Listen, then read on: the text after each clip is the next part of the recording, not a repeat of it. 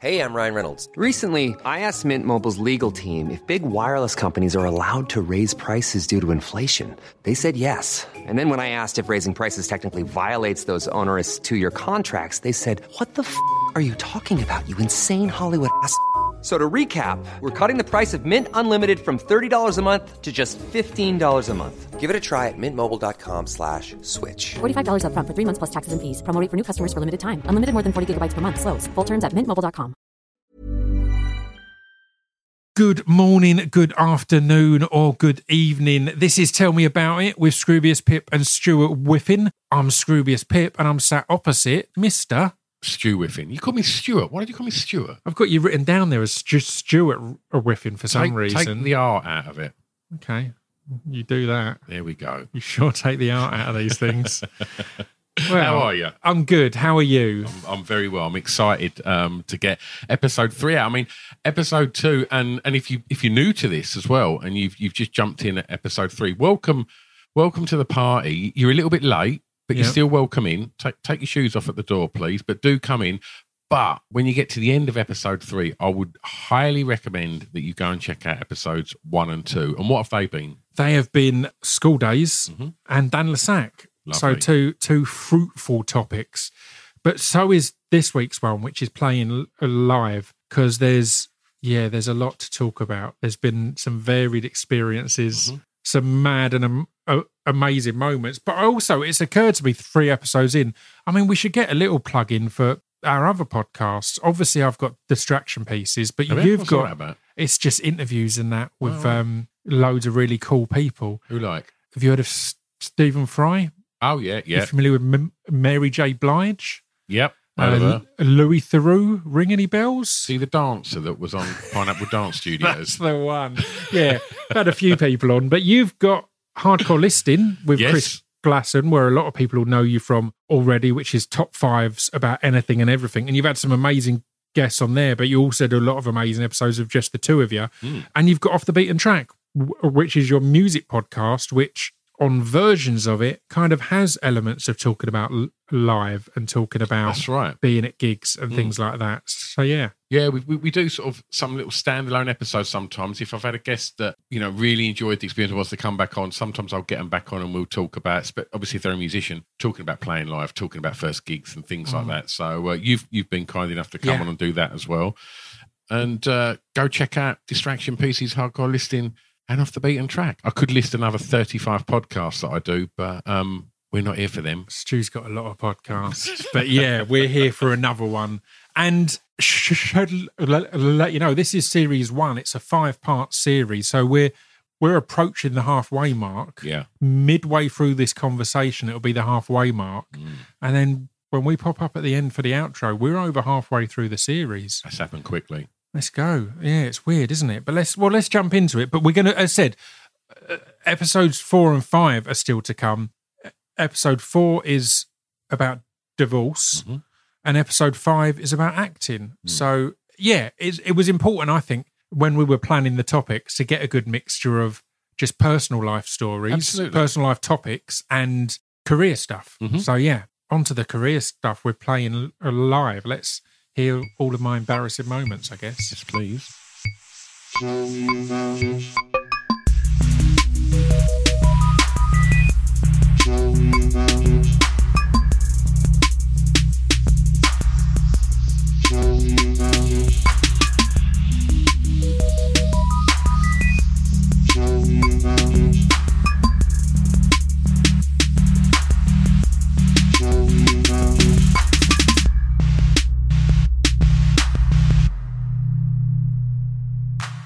Was the first concert you saw, or first live experience you saw? And can you remember how that made you feel?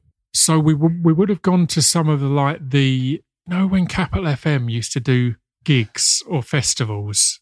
They used to do festivals of just pop acts. Yeah, Radio whatever. One used to do the Radio One Road Show. Yeah, it was like that, but there was a capital version as well, I Mm. think. And I remember going to one or two of them, and it'd be literally people coming out to do their one Hit. pop hit. I'm trying to think of, of, of what some of them were. I've got one really clear in my head, but I've, I can clearly think of the vibe of it and the, the visual, but I can't can't place it. So it was kind of the Charles and Eddie. Oh, w- yeah. Would I lie to you? Was that Charles and Eddie? Yeah, what a tune! Yeah, I remember seeing w- that live as a kid. I mm. remember my brother had tickets. My brother and my mum had tickets to go and see Michael Jackson. Wow.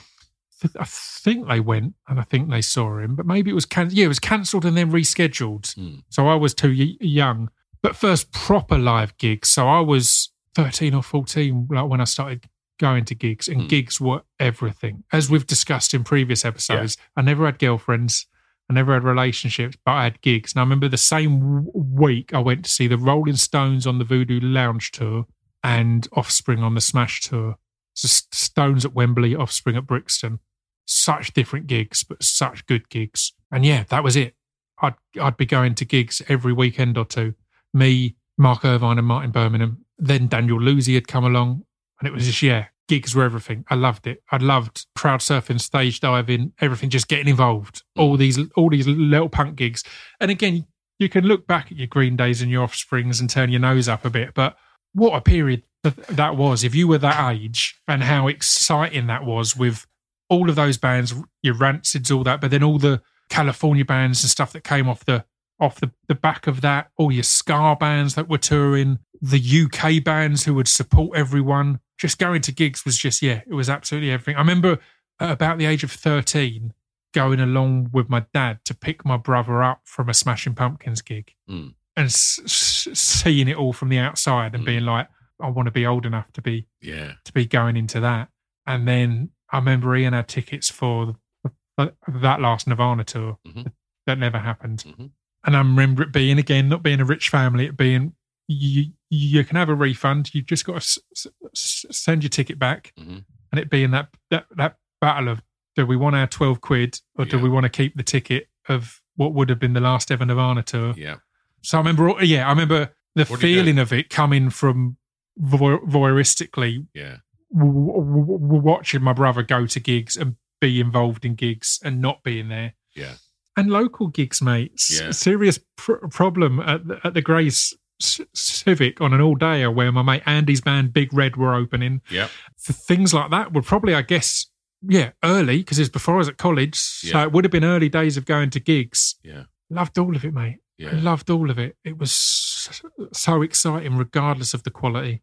Did you ever hang That's more directed at me, not the Smashing Pumpkins, Yeah. right? Yeah. Uh, so all of them gigs that you mentioned, there's a lot of energy involved in all of them shows. Yeah. And as as a Yeah. as a teen, like that's what you want, isn't it? You know, Yeah. you don't want to be sitting down watching Leonard Cohen. You want to be losing your mind at a Green Day gig, don't you? Which Hundred is which is where it's at. But uh, you know, seeing all that energy coming off the stage, and, and obviously the crowds always throw it back. Did you ever have any desire at that point to want to perform on a stage? hmm That's why I got like a guitar and barely l- uh, learnt it. Had lessons of of Joe Hymas, Yep. Basildon legend J- J- Joe. J- Joe Hymas, absolute legend of of the Towngate, Yeah. putting on events And Hayseed Dixie now. Hayseed Dixie, yep. Mm. I had guitar lessons. I wanted to be in a band. Me and my mate Rick started a band called Lardass. We had various different lead s- singers. Tom was a lead singer at some point. I was a lead singer. Andy was lead singer. We never wrote any songs or did anything. We were part responsible for the L- Lunar Club closing down because, again, I'd read loads of punk books and I'd read Malcolm McLaren say it's all about marketing. Mhm. So I got us booked. um, what was the one in Southend at the end? The one, the Curs, the Curzon. Is it the Curzon? No, you had the Esplanade, you had Chinnery's, Wasn't either of them. uh, in your Club Riga. Maybe. Cl- There Club was the Riga. Kurzel. Yeah, the Kurzel. That's they Mm. had they had some kind of live Yeah. gigs in the Kurzel. So I got I got Lardass booked f- for a gig there, and I got the the, the South End Echo or whatever where they had the listing, and it Yeah. said this band, this band, and supported by the appallingly monikered Lardass. Mm.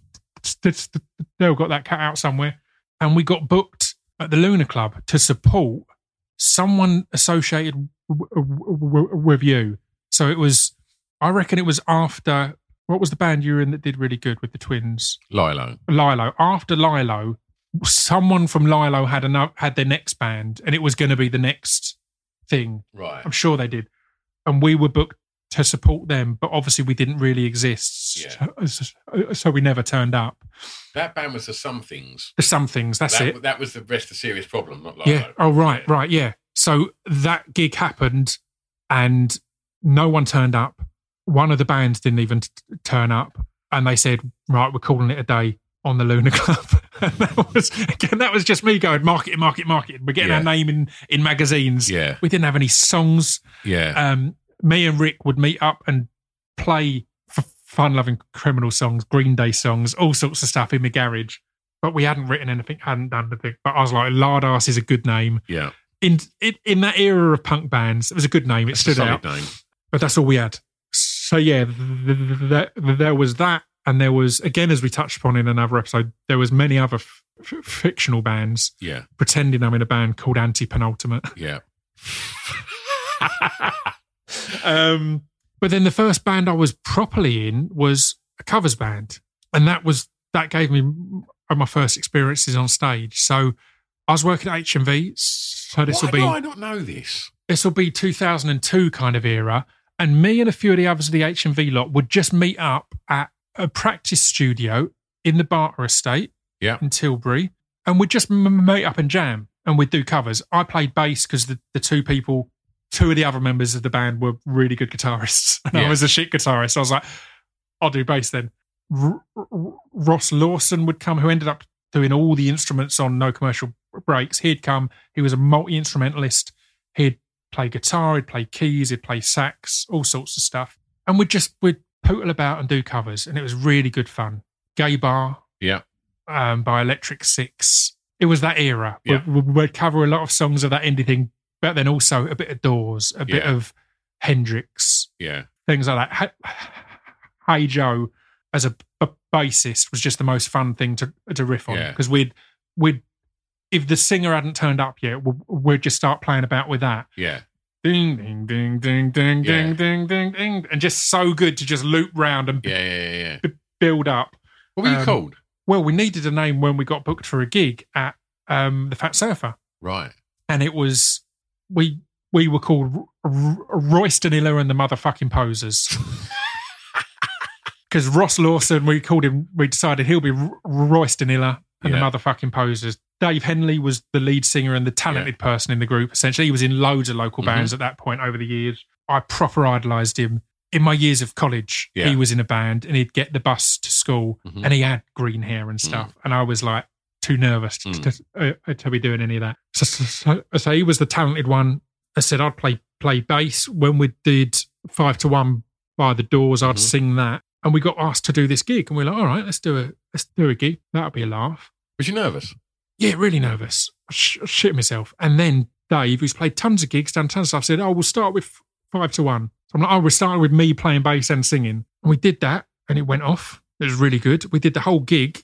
People were losing their shit. Like, g- genuinely, I was like, "Fucking hell, this is amazing." People going absolutely nuts. We had to do an encore. It was like we hadn't planned an encore, but we had. I think it might have been Gay Bar that we hadn't Yeah. put in our set list. That went off. I'm trying to think of other songs. It was all that kind of era. So there would have been a stroke song in Yeah. there and all that kind of thing.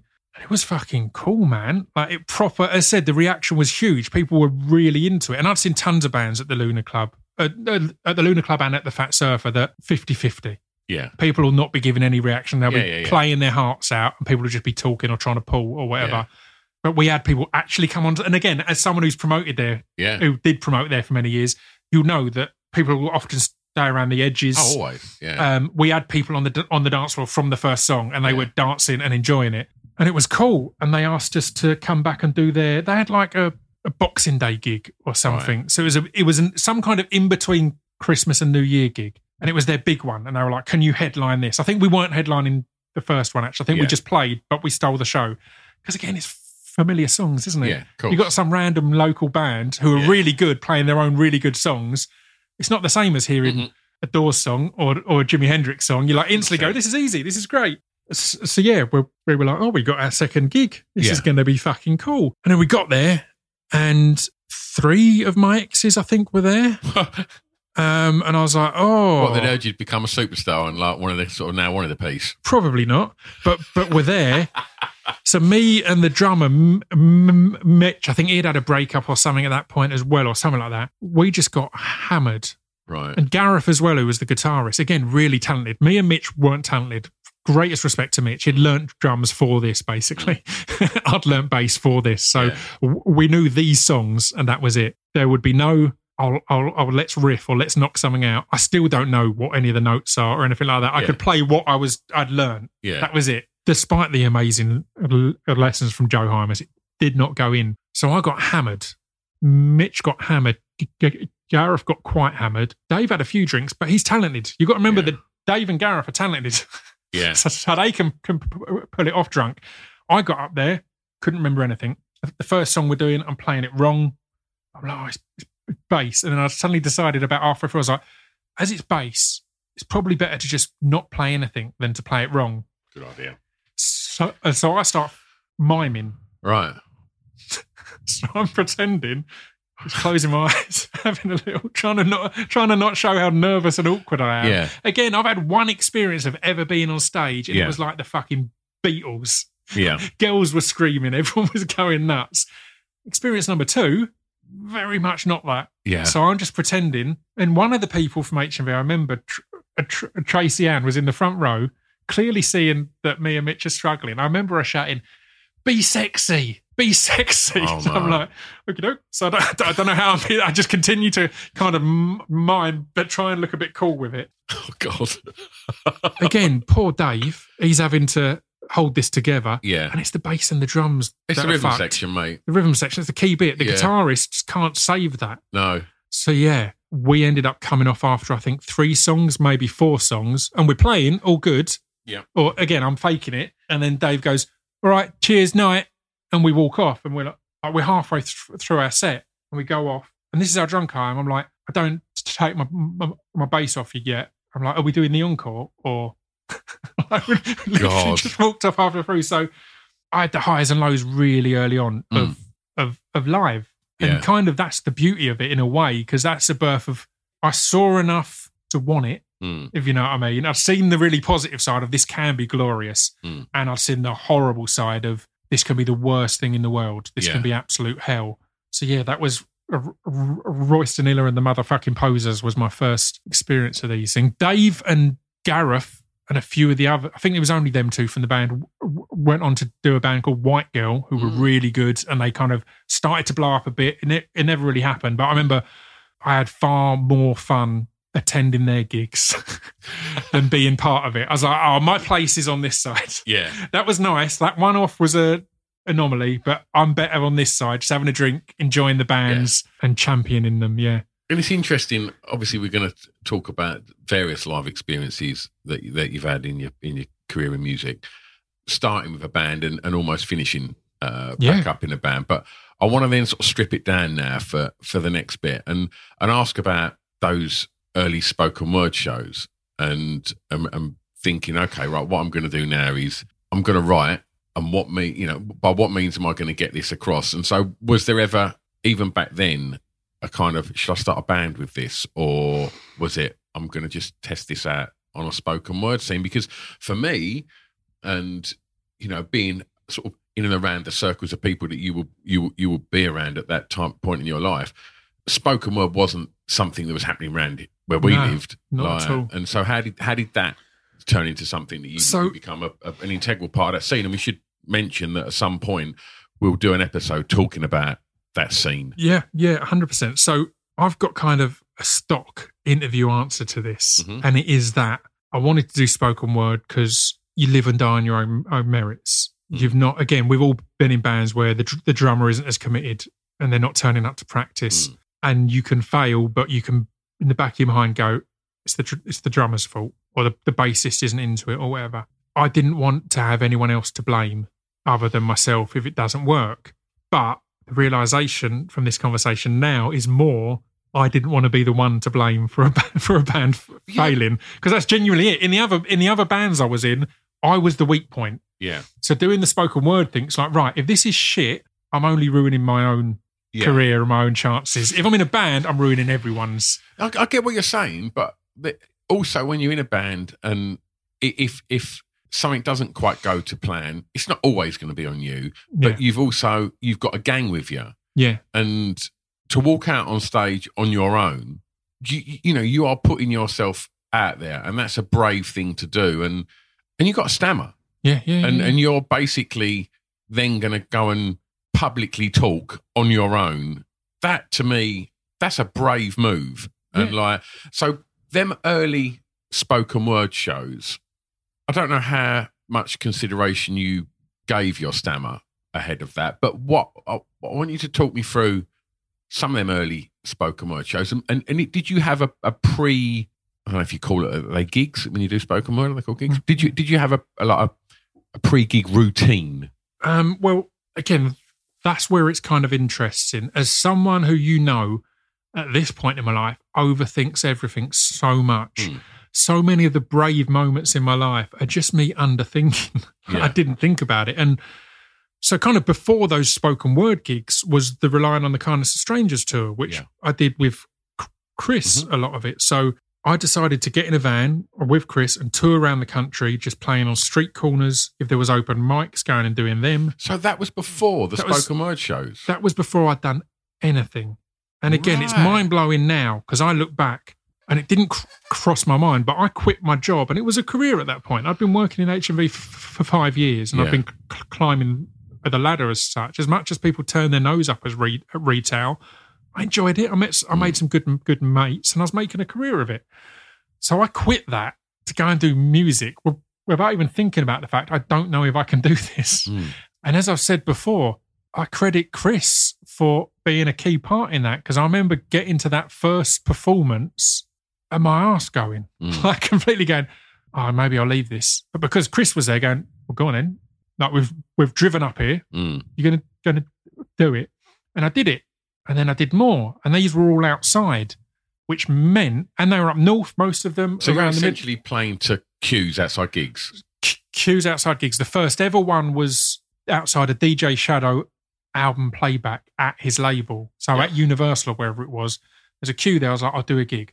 Then that same night, we went and did it outside the Buck 65 gig at the Barfly. And in that queue was B- Buddy Peace and Orpheus. Orpheus ended up producing a beat Mhm. on Distraction Pieces, the album. Buddy Peace produces Yeah. Distraction Pieces and this podcast. So hadn't met. It was just pure chance. Yeah. That was the first impression. But they were just the two the two London ones. I think we might have done Atmosphere a couple of weeks later, but then we got in the, the van and went M- Midlands, and the plan there was to play on st- st- street corners. Th- those two had happened because by chance we were on our way out and we were like, "Oh, there's some gigs in town. Let's go there." We got into the Midlands or wherever else. Playing on street corners ain't the one. No Yeah. one gives a shit. Yeah. Um, particularly for spoken word. yeah. Um, I'd either be doing it a cappella or I'd have the beats on a tape deck or I'd beatbox into a loop pedal and rap over the top. So all good fun, but no one's interested. So yeah, it was then that we started to get to each town, grab an enemy or someone, or not even buy it. We'd go into a shop and look at local gig Mm. listings and go and play outside other people's gigs. So we played outside just tons of different bands and DJs. I remember Mr. Scruff one. I think that was in Oxford. So we were on our way out then. Have you met any of these artists since and then said, I started off gigging outside your gigs? I met Buck, but didn't really talk You've about it. Shadow on the podcast. I had Shadow on the podcast. Yeah, I don't think I mentioned it to him. Yeah. Oh, you should have, man. Yeah, I really should have. Or maybe I did. I can't remember, but I don't think I did. But yeah, so there was a load of that. And that kind of leads back to those spoken word gigs was it was a fucking breeze after that. Yeah. After playing in Manchester Town Centre on the day of an England game that's being played at Old Trafford, Yeah, that's a baptism of fire, isn't it? it was rough, mate. So we were like, yeah, that ain't working. And we moved on to Leeds as if we wanted a friendlier Yeah. place to go and play. Yeah. so we did, yeah, did loads of them. And yeah, I said, that meant that going and playing spoken word gigs where they're expecting a gig Yeah. and they want to see you do stuff. But also, I think subconsciously, those R- R- and the, and the motherfucking Posers gigs play into it Yeah. because although I didn't know if I could play live, I'd fucking rehearse the fuck out of all of it. I knew all of it. So it meant that when I was turning up at these gigs, like no one at that sh- sh- Shadow album playback thought that was my first gig. Yeah. No one at Buck 65. And then we did all these ones up north. And the idea was I've got my suit on, I've got my trucker cap on, or at least my shirt and tie, my trucker cap, I've got my big beard, I've got my CDs, I've pressed my CDs. The idea was they're going to assume I'm big down south. Yeah. because I knew my shit. Like it was a polished show. I didn't know if it was good. Mm. That's the bit that I still maintain is the biggest mistake Mm. I could have done. But I knew I knew it, and I know I could perform it well. I I wasn't going to be reading off paper or a Yeah. phone. I was going to be getting there and smashing it and performing it, not just re- reciting poems. I was going to be performing, and that and that happened on all these street corners outside all these gigs. So it meant that when I got back to do the spoken word scene in London and in Southend, I was, I was polished, man. Yeah. And particularly open mics. Open mics, everyone is getting up and they're mumbling and they've not prepared Yeah. any stage. Do people get heckled like at, them sort of gigs, or is it a, a, a pretty like Pretty, kind normally crowd? pretty kind and chill. Open mics in particular, everyone's just just waiting f- for their go. Mm. It's just- how they're not going to be horrible to you because they've got to get, get up in a minute. Yeah, But with rap and spoken word, I'd been to a load of r- r- rap gigs in that era that had been r- r- rubbish because rap, particularly in the UK, had come up in the studio, Mm. hadn't come up on a live scene or come up as behind decks Yeah. being an MC, not a, a, a live show. sure. But I'd grown up, as we've discussed, going to punk gigs. Mm. So I was like, no, I want to have impact. I want to hit stuff. I want to have passion, aggression if needed. Mm. And it meant I think I, I made some some big impacts in those Mm. early scenes. Like I got to a really good standing in the spoken word scene Mm. within a few months of performing Yeah, because everyone assumed I'd been around for ages. I probably did open mics for a few weeks and then I was getting booked for gigs. And you Right. can be on the open mic circuit for years, but because I was getting up there and I said it's pure set and setting. The fact that everyone else is getting up nervously and going, I want to try a poem for the first time, holding it in their hand, and often doing some amazing stuff. It's going to make me look even better when I'm getting up yeah, and I know it inside and out. Even if I've got a story that goes into it, I know I know my five minutes. Mm. And yeah, it just it felt like a breeze Yeah. because of that that baptism of, of fire of being on street corners. Um, on that tour though, before getting back, I played. Dan le Sac booked me for my first ever gig, yeah. and that's where our kind of I knew him from, from HMV days again, as we've discussed, and we've discussed the gig um, on the Dan le Sac episode. But yeah, that was where that happened. So that was all within the first two weeks Yeah. of ever doing anything as Scroobius Pip on stage. You know, it's a weird one.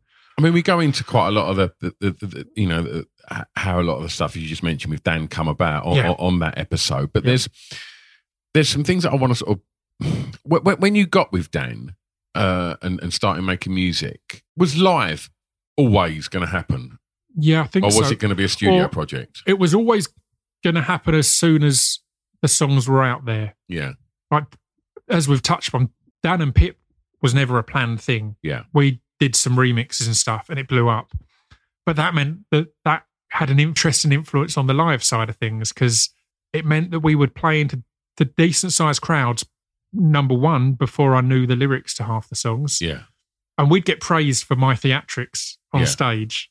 Part of that was I had a big Bible Yeah. that I was I was reading the commandments out of. It's because I didn't know Thou shalt yeah, and a letter from God to man. I'd get a letter out and say this is a letter from God to man, and then I'd read it. Yeah. But it'd get more performative and more yeah. anxious and aggressive and angry in places. But that was again that wasn't miming. Yeah. I was reading that. Yeah, I didn't know the lyrics, and there was a few like that. I, on on our first headline tour, I had one for for Tommy C. I did it as kind of a news reporter. I'd be behind a desk, and we had Jim, a s- soundman Jim, had rigged up a camera so it could be on the TV behind us.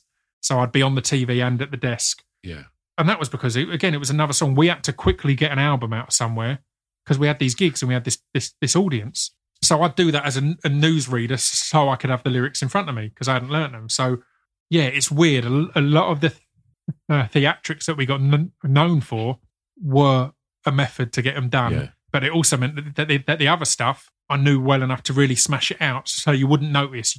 yeah, You you wouldn't assume, oh, he doesn't know what he's doing. I've I've covered it up. You Yeah. know, after talking about nervous people with the lyrics in front of them, it's like right, no, you dress that up and make it seem like it's a it's a strength rather than a weakness.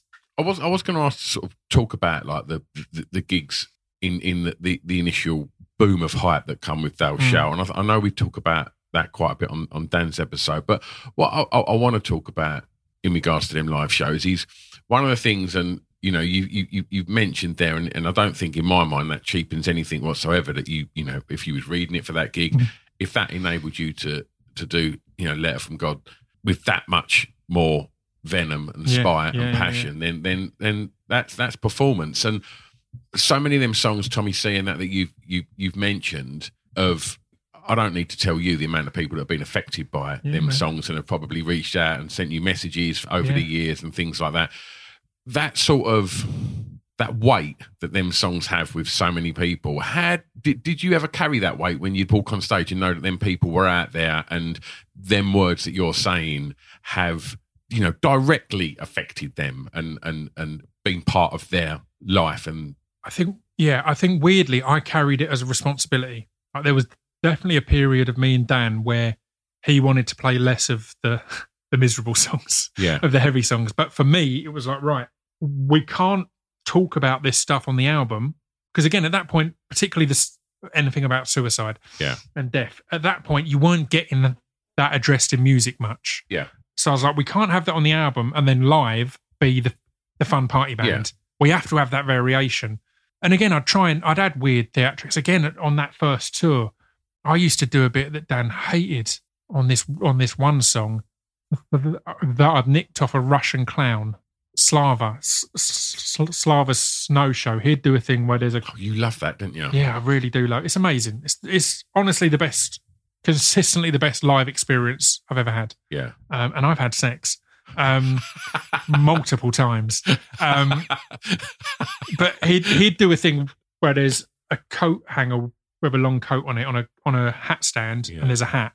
And at some point, he'll slip his hand into the arm, and it will seem like it's brought to life because the Yeah. hat is just in the position to be the head, and then the arm will, gr- will grab him and hug him and all that. And I'd I rip that off. I'd hold a sign up to say this is from Yeah. Slava Polin- Poliniak. Um, I can't remember.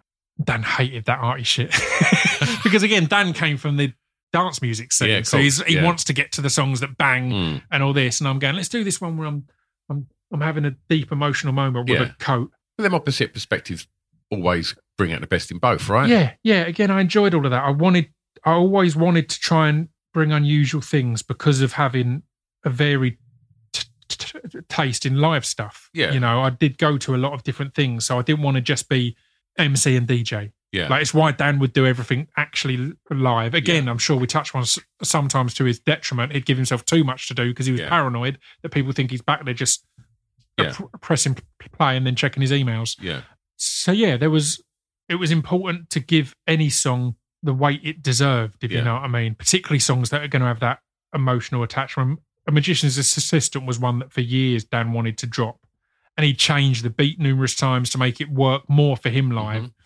But for me, that was one that was like, no, I need to have that in there because we great. need to show that we can talk about these things, Yeah. and it can be in a room full of people. It's not our secret. It's Yeah. not only on the album when we listen to it at home and it's a secret, but when we're out in public, no, we don't talk about stuff like that. It was like, no, we need to have that at the gig. And we'll again, we'd always plan the set list out. So we bring things back up. We'd end on a letter from God to Man and Dan cutting it up and it Mm. so you end on a party. And the idea was we send them out beaming, Mm. and then maybe on the train home, they're like, "How about that one about su- suicide, man?" Mm. And and you know there might be these heavier things that they end up discussing on the way home, which sounds really controlling and manipulative or over the top. But I liked the idea of coming away from the gig and it being more than just, "Oh, that was a laugh," yeah cool you know. And it can just be a laugh. And ninety percent of people, it would have just been, "No, that was mad." yeah I crowd surfed, I did this, I did that. But it was important to have those bits that that maybe give you more to connect to and think about. Hey, I'm Ryan Reynolds. At Mint Mobile, we like to do the opposite of what Big Wireless does. They charge you a lot, we charge you a little. So naturally, when they announced they'd be raising their prices due to inflation, we decided to deflate our prices due to not hating you. That's right. We're cutting the price of Mint Unlimited from $30 a month to just $15 a month. Give it a try at mintmobile.com slash switch. $45 upfront for three months plus taxes and fees. Promo rate for new customers for limited time. Unlimited more than 40 gigabytes per month. Slows. Full terms at mintmobile.com. I'm Sandra, and I'm just the professional your small business was looking for. But you didn't hire me because you didn't use LinkedIn jobs. LinkedIn has professionals you can't find anywhere else, including those who aren't actively looking for a new job but might be open to the perfect role, like me. In a given month, over 70% of LinkedIn users don't visit other leading job sites. So if you're not looking on LinkedIn, you'll miss out on great candidates like Sandra. Start hiring professionals like a professional. Post your free job on linkedin.com/people slash people today.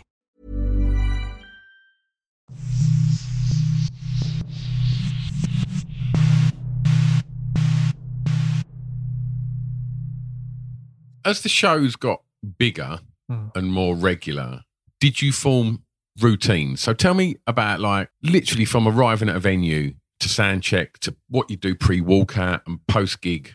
You know, what was it with Dan, without Dan? Like, Yeah, I mean, my clearest memories of pre-gig are always with Dan and with B Dolan. So B Dolan supported us on numerous Mhm. tours. He brought the art of screaming or something into our life, right? which was like a DVD that a lot of, of metal bands used, and it was some w- w- w- woman doing a vocal warm up, and it was stupid and ridiculous. In hindsight, I don't think it helped me at all. Mm. I think Sounds horrid. it was really funny. It's like me, me, me, me, me, me, like all that kind of thing. and me and Dolan would be doing it and, cr- and cracking up. But I didn't have that much of a process. So I would get there, we'll sound check. Again, you know how organised I am, and I, I, I don't want things to be a rush. And also, I always uh, wanted our support acts to have time to have a proper sound check because if things are running late, it's always at their cost. Mhm. And we've been that support band before, Yeah. where it's like you've you, you, you can sound check now, doors open in ten, you, you're on in thirty. yeah. You know that kind of horrible thing of right, that's rough. So we, we wanted that, but so with sound check, I'd often go for a bit of a walk around a town. You know, I'm a, a weirdo I like Mhm. that, but pre-gig, either we'd just be hanging out and chatting, pissing about, enjoying the support act. Again, Mhm. we brought people like Dolan and Kae Tempest and Mhm. people like that on on tour with us. So Mhm. we'd normally have stuff that we is going to fire us up regardless because Yeah. they're really good live acts. But if not, I know there was periods where I'd listen, I put my headphones on and put on some some gl- Glassjaw and at the drive-in were co- quite Mhm. go-to stuff because they really go back to my aggressive angsty Yeah. kind of teen days and fire you up. But particularly with the Dan le Sac stuff, we'd either open with the beat them Heart Skipped or, or Stunner. yeah. So they were ones that punched the audience in the Yeah. face instantly. So you get that that, that energy. Yeah. I remember when I was doing my Edinburgh Fringe run, the first gig I did, I was like, right, I need to figure out a process because Yeah. I didn't have the injection of energy that comes Yeah. from Dan dropping a beat and the Grab crowd going mad. Yeah. So I shared a venue with Angelos Yeah. and with John Sh- Shuttleworth, Yeah. two veterans Yeah. of the Fringe and all that, and they were b- b- both doing new characters. Yeah.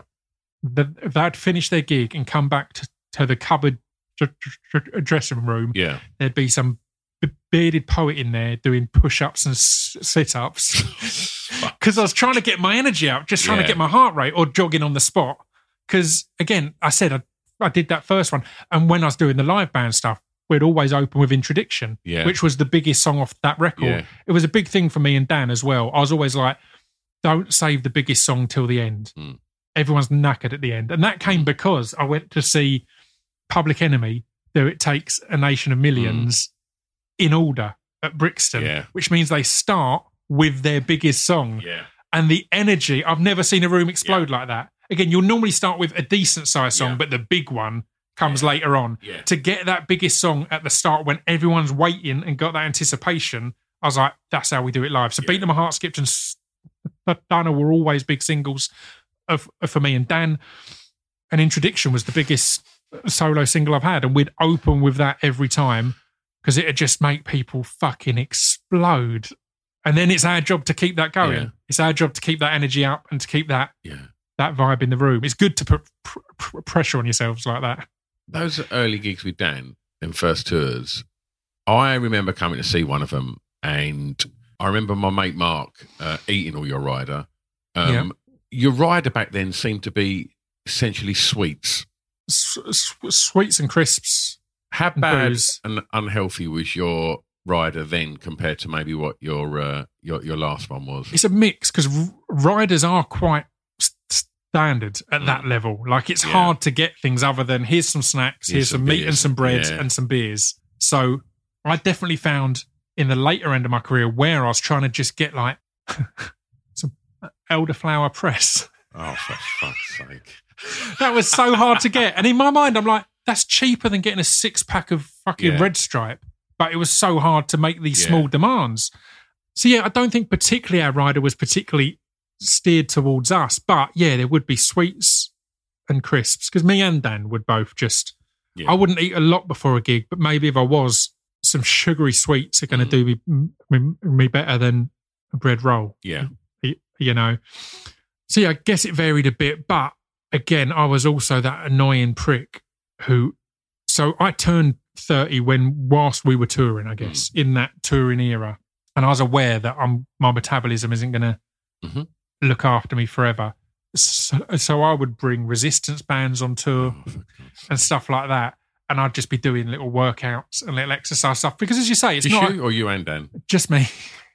and it, on on on the stuff with the band as well. Like Yeah. sometimes the, the rest of the, the lads would want to do stuff, but, but I'd have a skipping rope, Yeah. all sorts of stuff. Because yeah, all joking aside, it can be a really unhealthy Of oh God, of course. thing. And I realised that particularly at that point, again, I'm on the band stuff more now, but and with Dan, I'd drink a bottle of rosé on stage Mm. and I'd get through most of that bottle each night. If we're doing six gigs a week, I'm drinking six bottles of rosé a week. Mm. That's not great. No. That's not fantastic. And there was no drinking problem. I'm lucky I've never struggled with anything there. The adrenaline normally meant I was barely getting a buzz Mm. from it. It was maybe just leveling things out a bit. Yeah. But yeah, you're also you're coming off stage when any healthy food options aren't an, aren't a choice. So you're getting a, gr- a greasy pizza or whatever in your hotel room at night. So, so yeah, weirdly, I added fitness stuff into the touring Yeah. life to try and go right. Let's try not to die. and also, if you put in a lot of, as you did, uh, you know, a lot of energy into your live shows, you have to be fight fit to do that anyway. That was it as well. I was, as I touched upon early on, I was like, right, I need to approach these like punk gigs. I want to be going 100 miles an hour. I want to be jumping in the crowd, Yeah. crowd surfing, stage diving, all of this stuff. And that will knacker you. Mm. Again, I know I've got older, but I genuinely think if I'd got into fitness a bit earlier, I would have been in amazing shape then because I was doing an hour to 90 minutes of cardio every night. Yeah. Because doing all that running around. And, and again, that there was also an element, particularly before I was doing stuff with a band, that I was like, well, this is ju- just me and Dan. Yeah. We were pressured at points to add a band as we're getting in bigger and bigger venues, but we were adamant Dan doesn't get a band in to write the album, Yeah. so we shouldn't have one for live. And we couldn't add that And much. financially, it doesn't make Financially, any it doesn't make sense. Have uh, uh, session musicians or whatever. So yeah, Dan was always. I said Dan would always make sure he's doing loads live, but I was also aware that I've got to fill this stage. Yeah. Like we can't afford to bring a full tour backdrop or what. Like, we had different things over different tours, but the thing to me was I don't want this stage to to look too big for us. Mm. So I would be constantly side to side, back forward in the crowd Yeah. going through the crowd, rapping, c- coming back over the barrier, climb up on stage, finish off the song. It was energetic. Yeah. Um, and that was a conscious cho- choice, I guess. That was really, I always remember when Dan Hardy came to see me and Dan pl- pl- play in Nottingham um, at Rescue Rooms. And Dan Hardy, MMA legend, Mm. I was a big fan of him Mm. we'd met a couple of times at UFC events. I was like, I'll come to my gig. You'll enjoy it. But knowing Dan was a punk, before that gig started, I was like, I need to impress Dan. and the speed with which I was fucking launching myself into the crowd Yeah. and getting back on stage and finishing the song and not missing a beat. I've heard him talk on numerous different things about Pip's fucking mental life. He's a lunatic. And that was, again, it, it, it was, it, it, I'd always be rowdy, but I remember that one specifically. I remember doing a, on a bit where Dan cuts it up in the middle of a song. I remember crowd surfing all the way to the bar, getting a shot, doing a shot on top of the crowd, then crowd surfing back exactly in time for the song to kick in again and finishing it off and feeling like a fucking a lunatic. as as the sort of the, the, the, sort of size of the band grew and grew and grew, and you end up, you know, playing ridiculously big shows. You Yeah, you end up playing all, all the, the the huge festivals, and you know that some some of them shows that you know you've done with um was Billy Bragg and Yeah, uh, Coco. what was the Wembley Arena? At Wembley with yeah with Frank. Frank, Turner. Yeah, Like you know when you're walking out uh, on to, to, to crowds like that, and the crowds that you would have played to at the festivals and things like that. Like, tell me, did you have a, a kind of grip on the nerves? team no nerves, mate. Again, I, was, I, I don't think I talked to s- uh, s- Self Esteem about this. I did a podcast recently with Self Esteem, and I'd heard them speak on another podcast about not getting nervous. I had that for my whole music career. I didn't really get nervous. The most nervous I've been was when we were doing a cover of a Billy Bragg song with Billy Bragg. Yeah. That got me a bit, and that was more in the sound check. I was like, I'm looking across and I'm, like, I'm about to sing the opening verse with B- B- Billy Bragg playing it on guitar. This is weird and excellent. and excellent. But, but but other than that, nah, no nerves. It was a breeze. It was always ex- ex- exciting. Um, I remember that Wembley gig being my main thought was right. I need to get back and DJ at Lizards because we had the club night on That's that night. right. That's so, right. So I left Wembley, came and DJ'd at, at, at Lizards while F- Frank was on. so Frank was kind enough. so to- you done your piece and then then fucked off. Didn't you sing a song about that? yeah, yeah, yeah. Rude, isn't it? Done your Um, shitty little gig. Yeah, And yeah. then fucked off for Frank. yeah. I watched a, b- a bit of Frank and then um, and then went and did my DJ set in the basement of the book club. But yeah, weirdly never nervous because it was always excitement.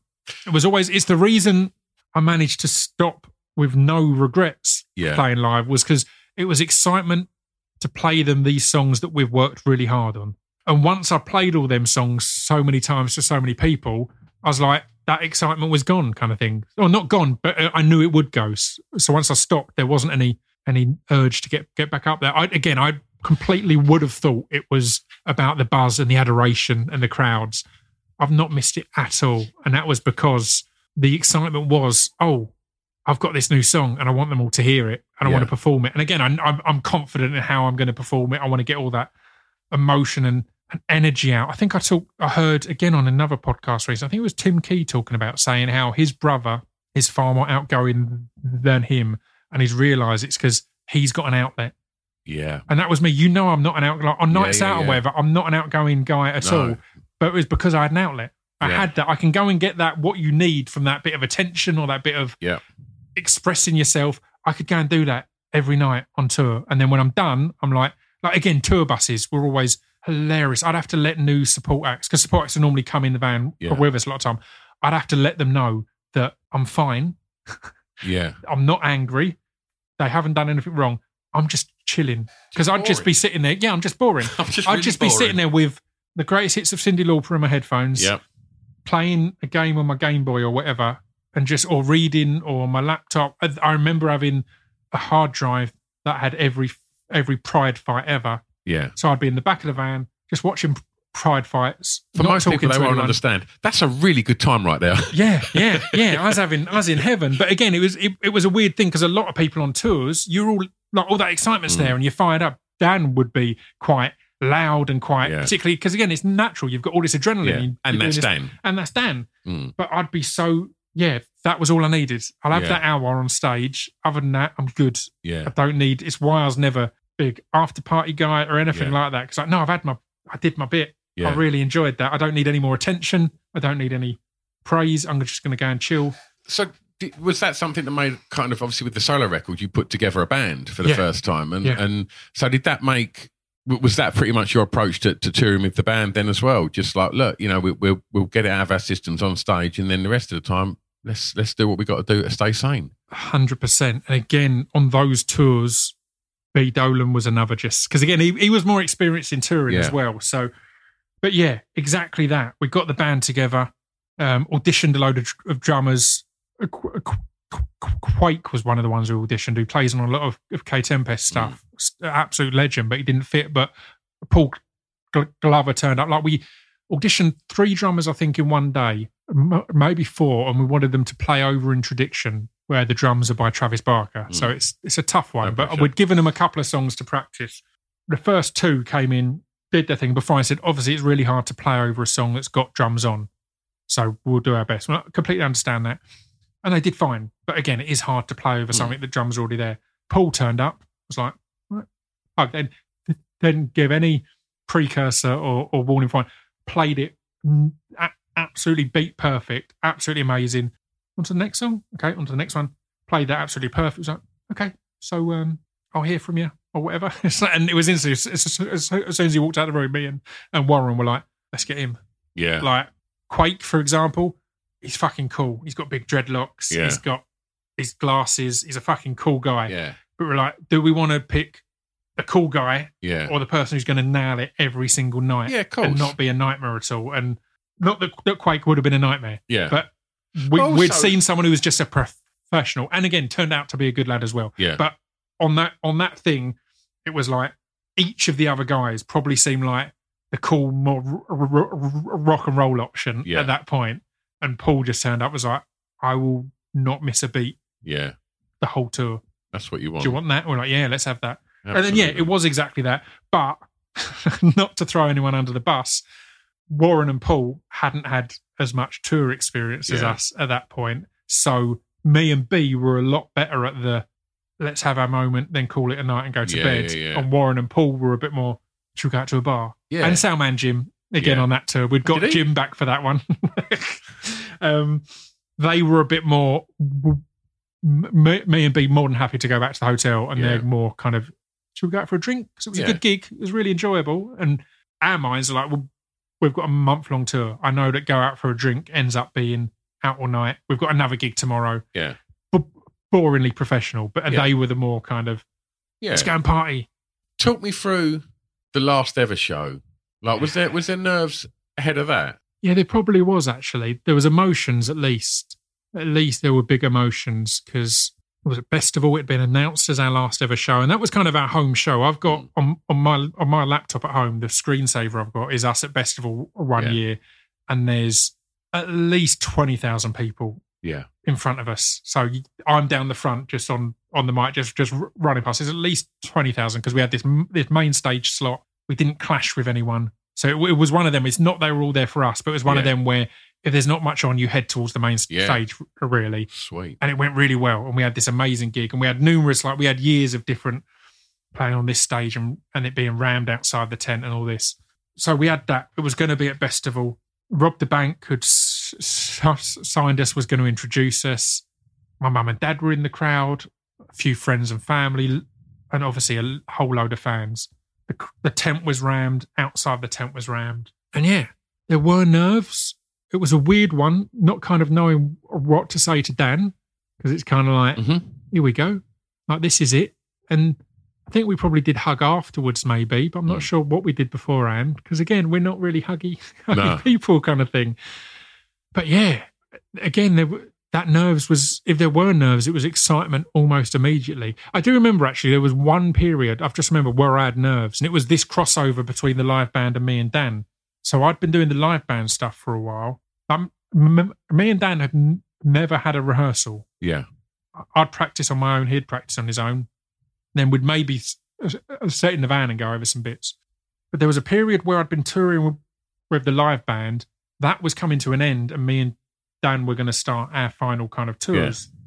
And a festival booked me and the live band on the main stage and had a dance tent. They said, "Will you and Dan be- up for doing the dance tent later in the in the day?" The main stage gig went amazing. S- circle pits, mosh pits, loved it all. Knocking back the rose. Then the adrenaline stops. And by the time we get to mine and Dan's gig, I'm not drunk, but I'm not where I should be for the start of a gig. And we'd never practiced because we were just gigging constantly from day one. Mm. We didn't need to practice because we're doing five gigs a week. That is practice. And there was, we, we, I always remember we were doing Look for the Woman. And I'd practiced all the new songs, but I hadn't been, been going over the old songs. I Mm. didn't know it. It was fucking heartbreaking. Like we got to a point, and I was like, ah, fuck Yeah. can't remember the words. And I kind of played it. I was like, can someone remind me? And someone gave me a bit and I did it. And then I lost the words again. Or Dan started again and we and we went through it again. And then in the end, I had to just kind of style it out and we just did the choruses. It was fucking embarrassing. I've never had that. I've never. We did at the Fat Surfer. Oh yeah, yeah, exactly, exactly. It, it flashed back to that moment. It flashed back to, to that hundred percent.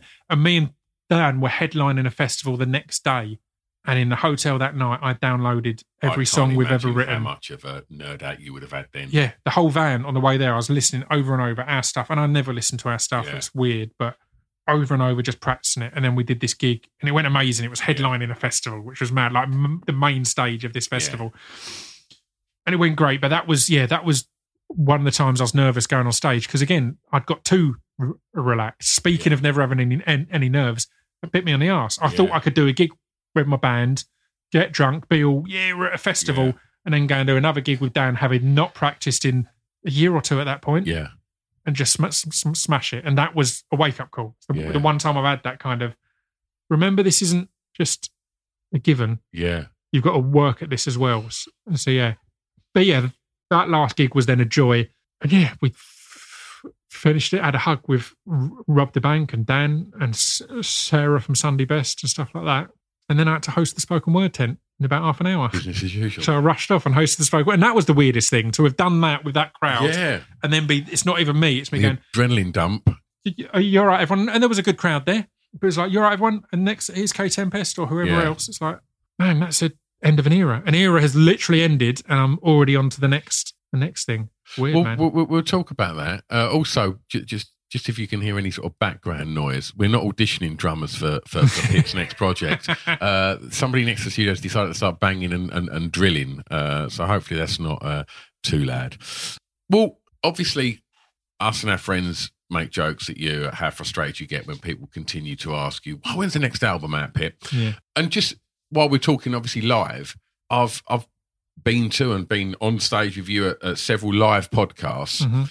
But you're still very very selective and choice as to when and if you do them Yeah.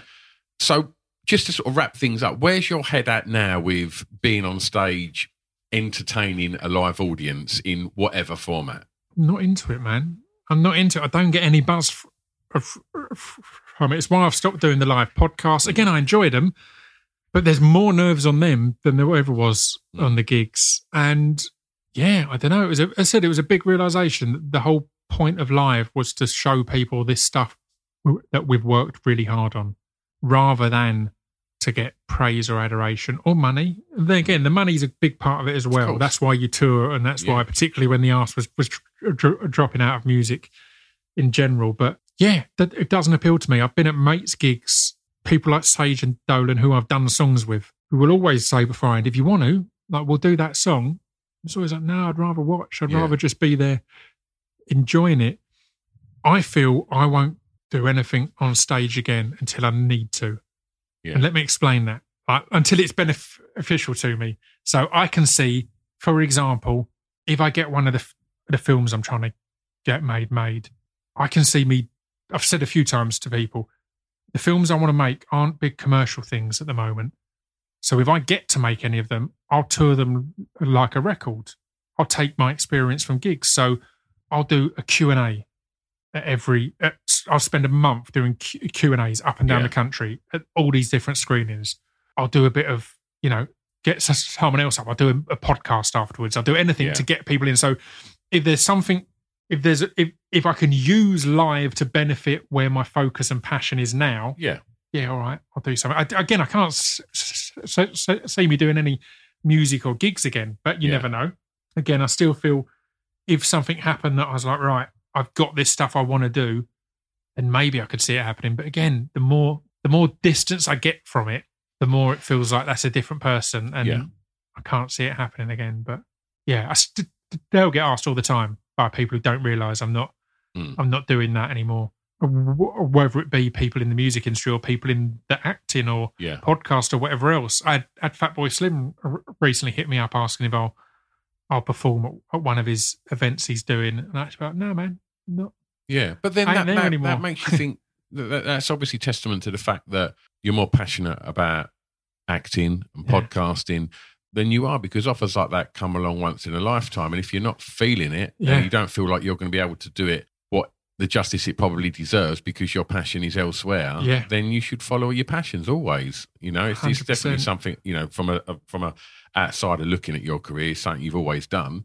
And like, why change that? It's weird. I didn't expect to be bringing up Self Esteem so much in this episode, but we were talking about them Mm. before we we started recording. But their album was called Pr- Prioritize Pleasure, and everyone kind of a lot of interviews be, oh, is this about it's about wanking? It's about sex stuff, and part of it is, but also it's about prioritizing pleasure in life in general. And I think I got to that point. I was like, right, I really enjoyed all them gigs. I now I don't fancy it. Yeah. So, so when a gig offer comes in, it could be for tons of money. It could be a really good. You're on with this person or that person. Don't fancy it. Yeah. So rather than going, oh, but you know, as you said, this is a great opportunity. You shouldn't. You shouldn't turn this down. It's Yeah. like, yeah, but I don't want to. Yeah. Regardless of it being a great opportunity, I don't want to do that. Yeah. So I won't. Yeah. I'm not going to sit there and go, yeah, but you know, you'll reg- you, you'll regret it if you don't. So far, I haven't.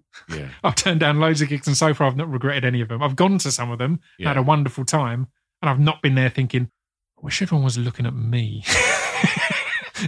I wish I was getting to do my song, and they were looking. I wish everyone could see how great I am.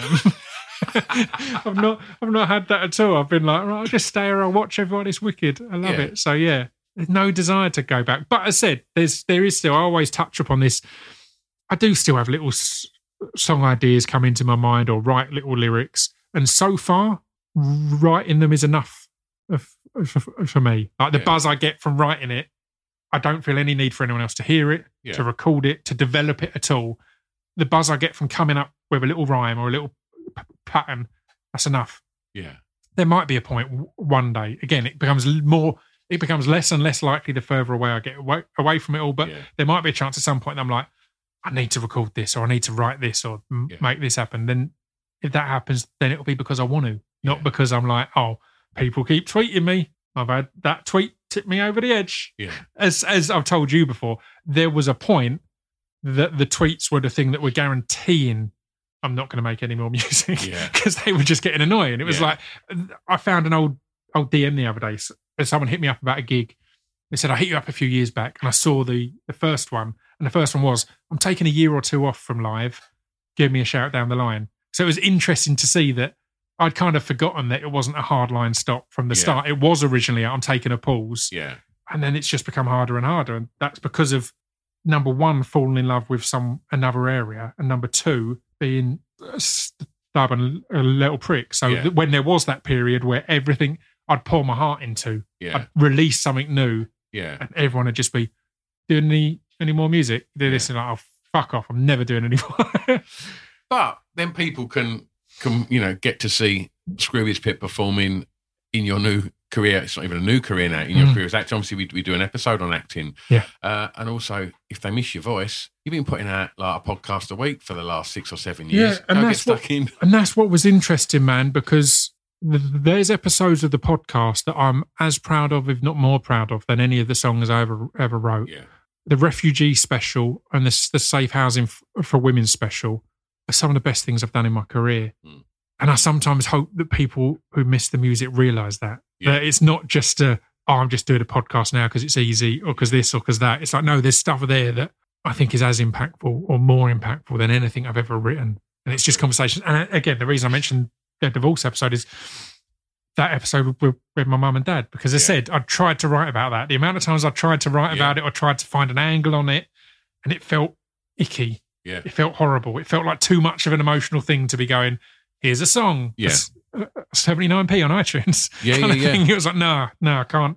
I can't turn it into that. So yeah, and same with this. I said script writing. Script, script writing is the weird thing that I've had a four or five year journey on that that no one knows about. Mm. like, there's been stuff in development. I've got better. I've learned things, but it's not been public. Mm. Like it's not been stuff that's out there. So Yeah. that's a really interesting area because it's like, all right, people don't realize there's loads of other stuff going on that I'm just.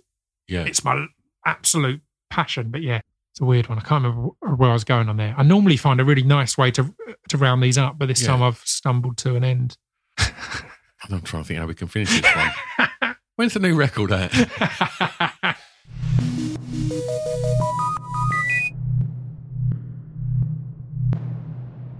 There we go. That was all the the stories of playing live, and I'm I'm furious you weren't already familiar with Royston Iller and the motherfucking Posers, the the greatest cover band to ever play two gigs and then and then split up.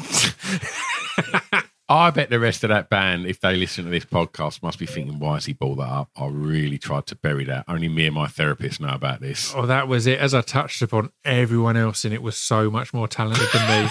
I was originally going to be the guitarist, and then we met a second more talented guitarist. That's why I became the bassist. Yeah, it must kill them that you went on to have a successful music career. Yeah, heartbreaking, heartbreaking.